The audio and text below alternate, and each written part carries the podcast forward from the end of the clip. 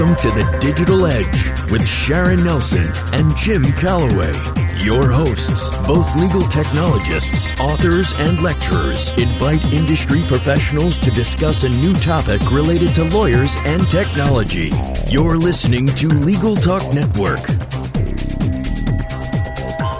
Welcome to the 75th edition of the Digital Edge Lawyers and Technology.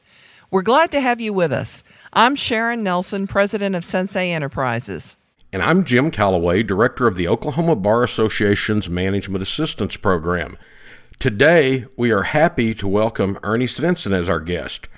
Ernie first learned to leverage technology while working at a mid sized New Orleans law firm. Knowing how to do more with less and at less cost made it easy for him to start a solo practice and continue working on the same kinds of commercial litigation cases that he handled at his former firm. Ernie started paperlesschase.com to help share what he learned from using technology in his law practice. He is well known for his various law related blogs. He's also well known for having written the ABA published book Adobe Acrobat in One Hour for Lawyers. And he's known for his guitar playing and singing as well. Maybe not so much. Welcome, Ernie. Welcome, Jim and Sharon. Thanks for having me. Well, we're delighted that you're with us today, and we all know that lawyers know a little bit about PDFs. Not that they like knowing, but they have to know because they have to electronically file and they have some stuff they have to read.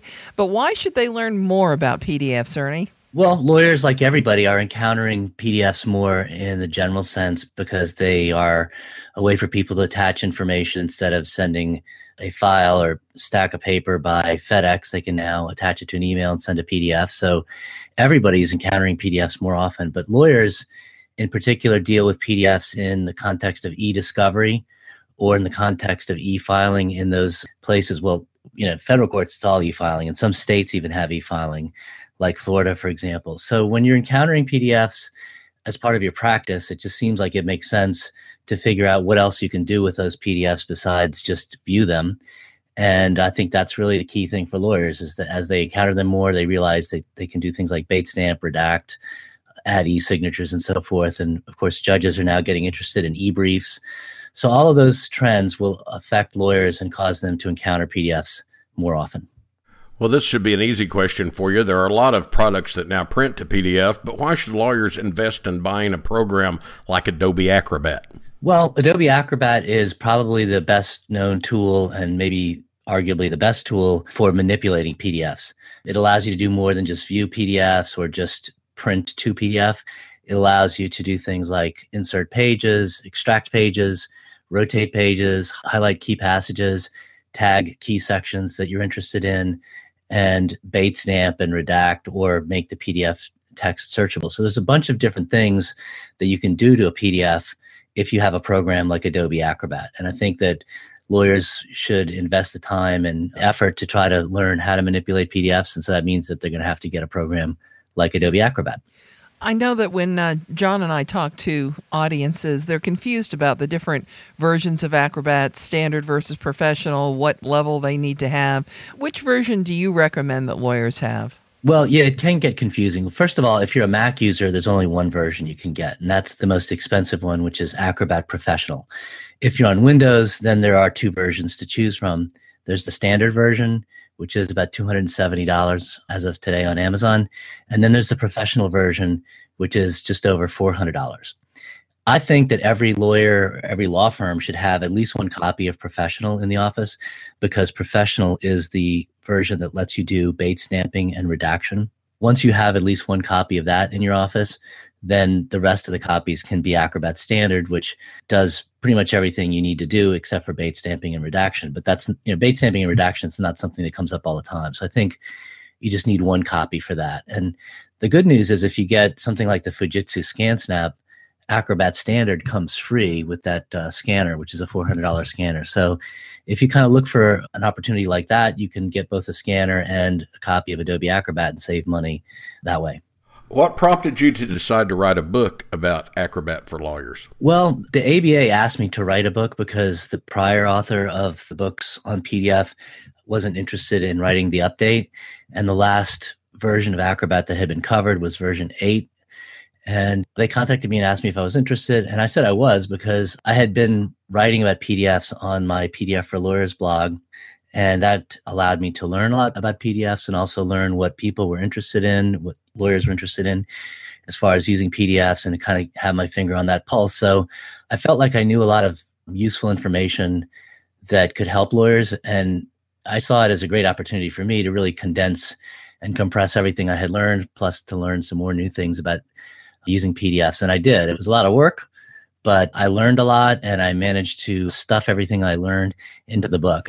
Well, can you give us an example or some examples, Ernie, of what the book covers? Sure. Well, the book, I broke it down into two sections because from dealing with lawyers and legal professionals, I found that you know, there's some people who come to Adobe Acrobat and PDFs and they know very little.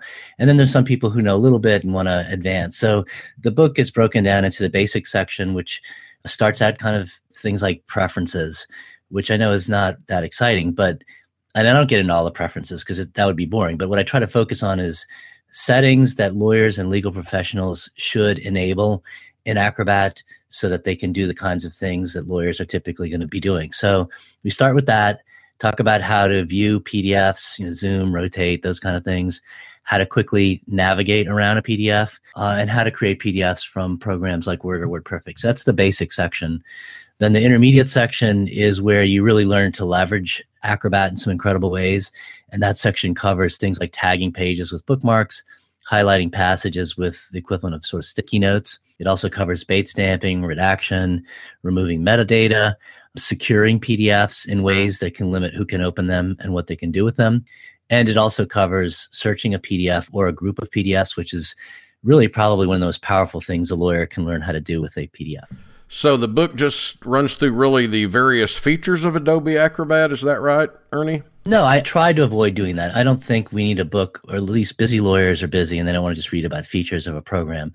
So, what I tried to do was provide context for everything that I explained. So, it was almost always here's why you would use this feature, and here's how to use it most efficiently. So, you know, people can decide as they're reading it, yes, that's something I want to do. Mm-hmm. Okay, great. I'll try to pay attention to it. And I also included in the back of the book some sample workflows because I think that's really where lawyers can benefit is if they kind of see, okay, here's a sequence of things that I can do to PDFs that I receive from my client. If I'm producing them, you know, what do I need to do? What's the most logical thing for me to do? And then referencing each section in the book where those kind of uh, tasks are covered so that people can look at the workflow and say, yeah, I'm going to do this. Okay, here's where it's covered in the book.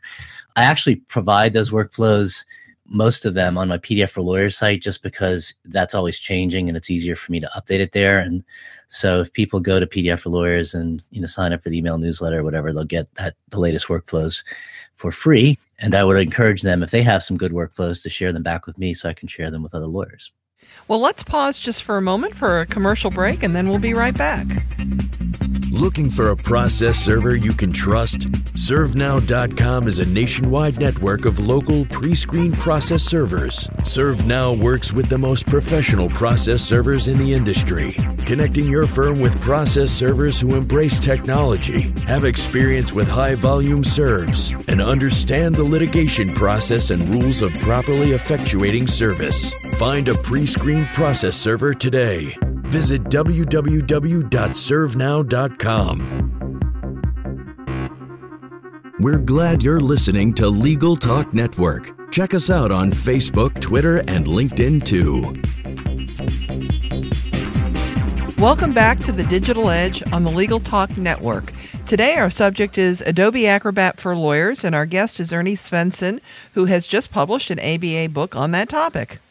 Ernie, what are some of the common issues that you see that prevent lawyers from being more adept in working with PDFs? Because I know there's a, a, lot of them. Well, I think the main one is lawyers just not having any idea of how powerful PDFs are. And you wouldn't know it necessarily unless you do more than just view them. So most lawyers are just opening PDFs, viewing them, and probably a lot of those folks are kind of clumsy in how they navigate. So they just don't really know how to use Acrobat to get around a PDF, or really they don't even know how to use the reader. The reader's free and everybody has the reader. So the first thing I try to do with lawyers is to make them aware that if you up your skill level a little bit with PDFs so that you can see what can be done with them, then they're going to have the motivation to want to learn more because they never fail to be amazed at all the things that can be done. It's just they don't tend to encounter that. So I try to to start with the skills that are in the basic free reader program, like searching is something you can do with the free reader program.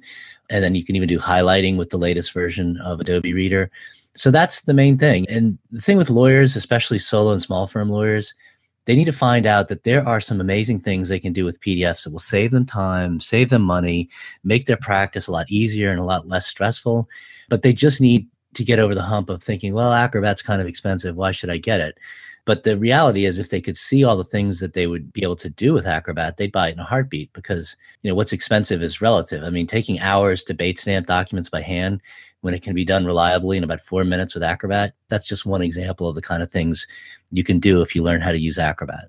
The price of the paperback book isn't insignificant either. What do you say to lawyers who say it's really a bit too expensive to just to learn about PDFs? Well, I mean, I understand that. And I think it's kind of one of those things with technology in general that when there's new technology, it helps us do something, but we're not familiar with it. We tend to focus only on the price and we say, oh, well, that's kind of expensive. But, you know, I mean, expensive compared to what?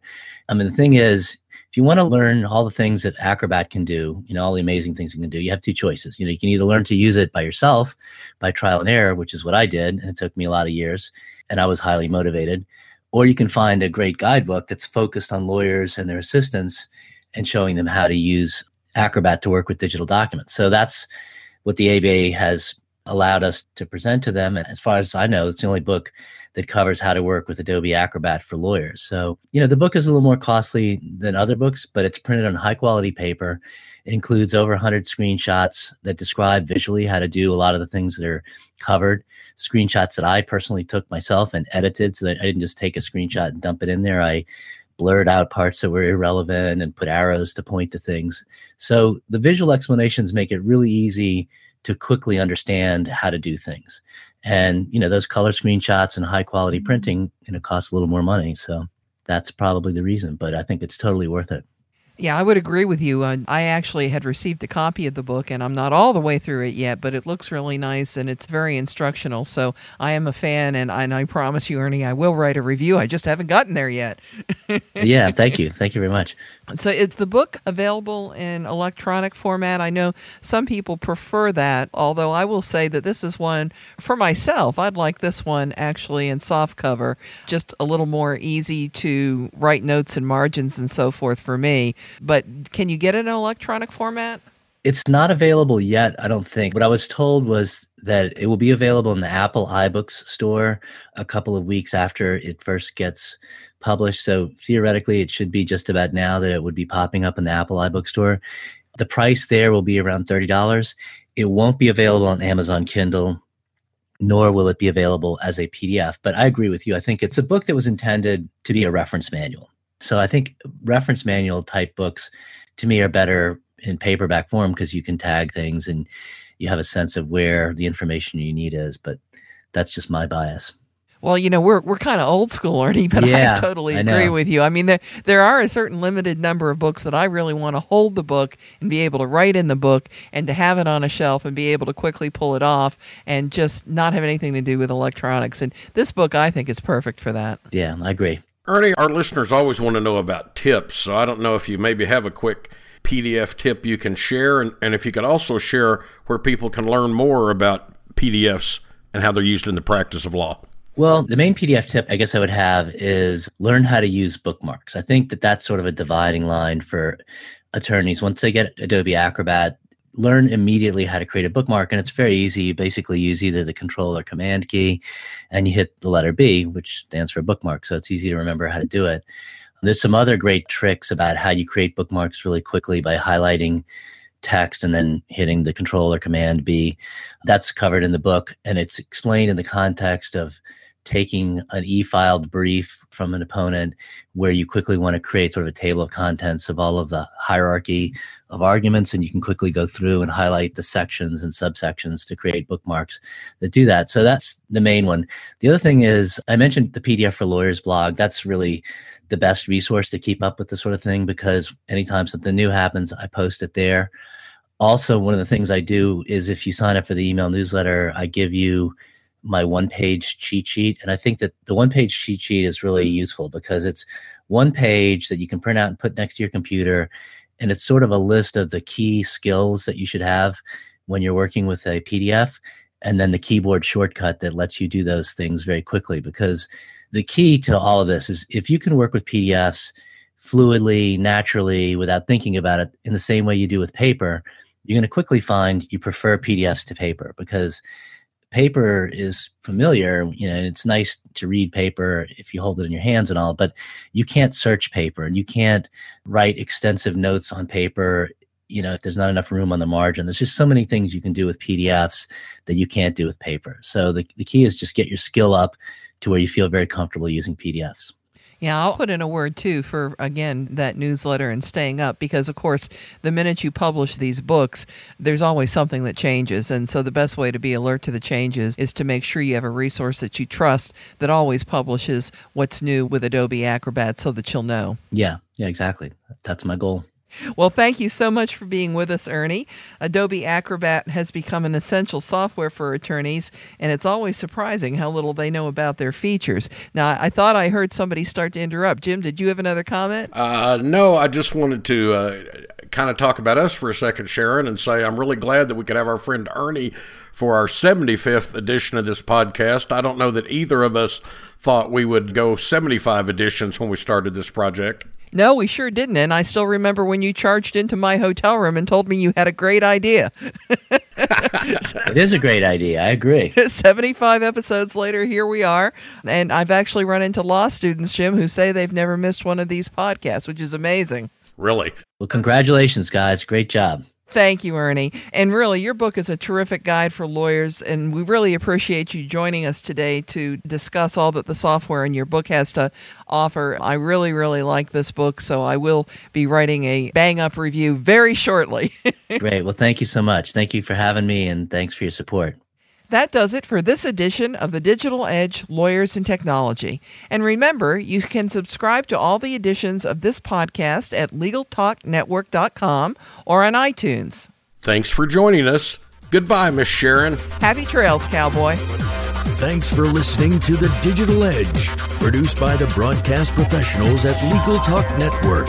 Join Sharon Nelson and Jim Calloway for their next podcast covering the latest topic related to lawyers and technology. Subscribe to the RSS feed on LegalTalkNetwork.com or in iTunes. The views expressed by the participants of this program are their own and do not represent the views of, nor are they endorsed by, Legal Talk Network, its officers, directors, agents, representatives, shareholders, and subsidiaries. None of the content should be considered legal advice. As always, consult a lawyer.